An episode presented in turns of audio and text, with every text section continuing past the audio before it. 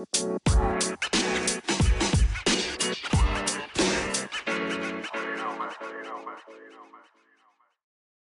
ดีครับ ยินดีต้อนรับเข้าสู่ Running to the Moon Podcast แล้วคุณอยู่กับผม เอิร์ธสลันพัฒนะครับ วันนี้ผมมีบทบทหนึ่งครับที่ผมเขียนไว้ในสมุดบันทึกส่วนตัวของผมนะครับ ไว้นานแล้วแหละ หลายเดือนแล้วครับ น่าจะเป็นช่วงต้นปีว่า เขียนว่ายังไงนะครับ แล้วผมชอบมากเลยนะครับ ตอนที่ผมกลับมาอีกรอบนะครับ ผมชอบมาก แล้วผมอยากจะมาแบ่งปันคุณครับ ก็เลยเริ่มกันเลยนะครับ ถ้าคุณไม่ชอบให้ใครบังคับ คุณต้องบังคับตัวเองให้ได้ครับ ชีวิตนี้สิ่งที่ผมเกลียดที่สุดก็คือการถูกบังคับนะครับ ให้ทำในสิ่งที่ผมไม่อยากทำเพราะว่าผมชอบ ความอิสระ ผมเชื่อในสิ่งที่ผมทำว่ามันเป็นสิ่งที่ถูกนะครับ บางครั้งมันอาจเป็นอีโก้นะครับ แต่ผมก็ต้องแยกแยะมันให้ได้นะครับว่าอันไหนมันคืออีโก้แล้ว อันไหนมันคือเหตุผลนะครับ ที่เราจะต้องทำจริงๆ ผมบังคับให้ตัวเองตื่นตอนตีห้านะครับห้าโมงเช้าตอนตีห้าเพื่อออกมาซ้อมวิ่ง หรือว่า มาออกกำลังกายนั่นเองนะครับ ผมบังคับตัวเองให้กินผัก ทั้งทั้งๆที่ตอนเด็กๆนี่ผมไม่กินผักเลยนะครับ แล้วก็ผมขอเดาว่าเด็กทุกๆ คนเนี่ยจะต้องเกลียดมันแน่ๆเพราะว่ามันมีรสชาติที่ขมนะครับ ไม่หวานเหมือนกับลูกอม ผมบังคับให้ตัวเองกินผลไม้นะครับ มันเป็นมีประโยชน์นะครับ แล้วมันจำเป็นมากนะเป็นพวกวิตามินนะที่ร่างกายขาดไม่ได้เลยนะครับ ผมบังคับให้ตัวเองอ่านหนังสือนะครับ แล้วก็เขียนหนังสือในทุกๆวันนะครับ เพื่อหาความรู้เพิ่มเติม เพื่อไม่ให้วันวันหนึ่งเนี่ยเราสูญเสียไปเปล่าๆนะครับ เราจะได้เพิ่มพูนความรู้ไปเรื่อย ๆ นะครับ แล้วความรู้เราก็จะมากขึ้นครับ วันหนึ่งวันหนึ่งสะสมไปปีหน้าความรู้เราก็มากขึ้นมากขึ้นมากขึ้นนะครับ แล้วผมบังคับให้ตัวเองไม่ดื่มแอลกอฮอล์นะครับ บังคับให้ ตัวเองนอนสี่ทุ่มนะครับ บังคับตัวเองให้ประหยัดเงินนะครับ ทุกๆอย่างที่ผมบังคับเนี่ย มันเป็นเรื่องที่ค่อนข้างยากนะครับ ในสิ่งที่ผมคิดว่า ถ้าเกิดว่าไม่ทำพวกนี้เนี่ย ผมไม่ต้องตื่นมาออกกำลังกายก็ได้ตีห้าเนี่ย ตื่นมาทำไมเนี่ยนอนสบายกว่า ผมไม่ต้องกินผักก็ได้นะมันขมเนี่ย กินทำไมนะมันขม ไม่อร่อยเลยกินหมูกินอะไรมัน กินลูกอมดีกว่า กินขนมดีกว่า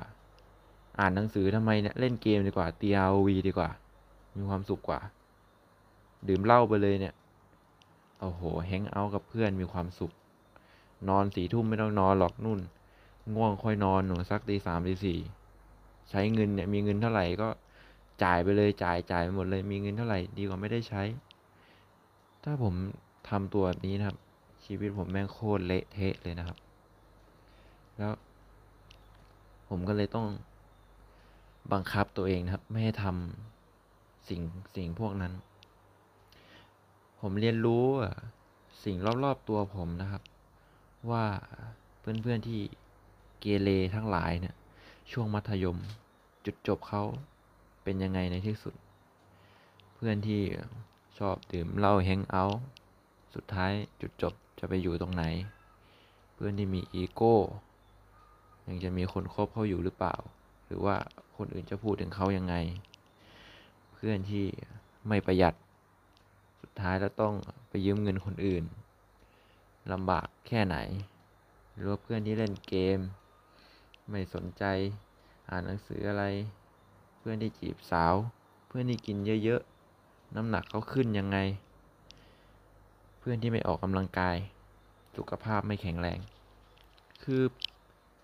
เราเรารู้หมดเลยครับว่าเอ่อถ้าไม่ทำอะไรแล้วจะเกิดอะไร ถ้าเกิดว่าทำอะไรแล้วจะเกิดอะไร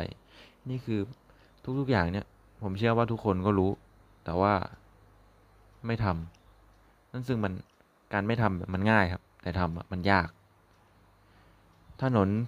ทุกสายนะครับ มันมีจุดจบของมันครับ ที่สายตาของเราเนี่ยสามารถมองเห็นปลายทางได้ แล้วว่าจุดจบของมันเนี่ย มันจะไปจบที่ตรงไหน มันจุดจบมันจะเป็นอย่างไร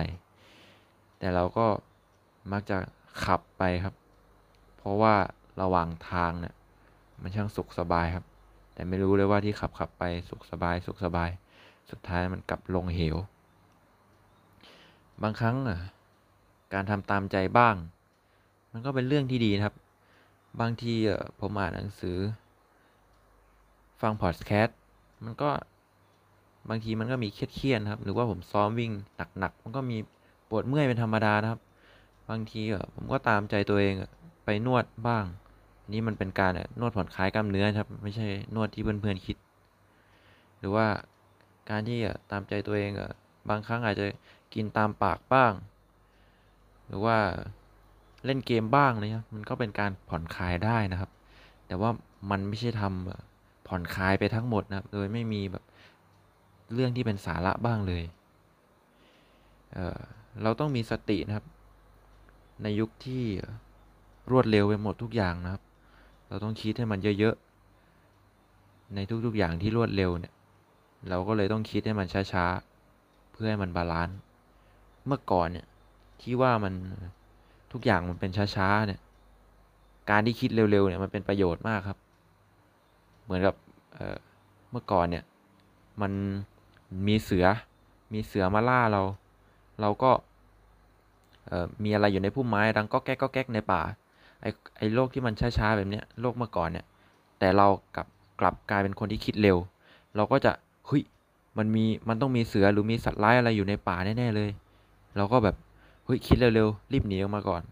พวกนี้นะครับ เมื่อก่อนมันจะรอดพวกที่คิดเร็วๆแต่เดี๋ยวนี้ไอ้พวกที่คิดเร็วๆนะครับ เหมือนกับเออ จอดรถโดนจอดรถขวางทางหน้าบ้านแบบเนี้ยเอาเอาน้ำไปสาดเขาเอากล้องไปถ่ายเขาออกมาด่าออกสื่อโซเชียลนะครับ พวกเนี้ยในยุคที่มันช้าๆเนี่ยเอ้ยในยุคที่มันเร็วๆเนี่ยเขากับคิดเร็วๆไปด้วยนะครับ แบบนี้มันยิ่งแย่ ผมก็เลยบอกเพื่อนๆครับว่า ในยุคที่มันเร็วๆแบบนี้เราควรที่จะคิดให้มันช้าๆนะครับ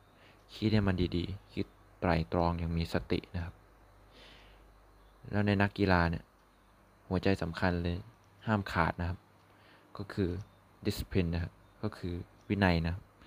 ห้ามขาดเลยนะครับ วินัยในนักกีฬา วันนี้ผมมาประมาณนี้นะครับ ขอบคุณที่รับชม Running to the Moon Podcast นะครับ สวัสดีครับ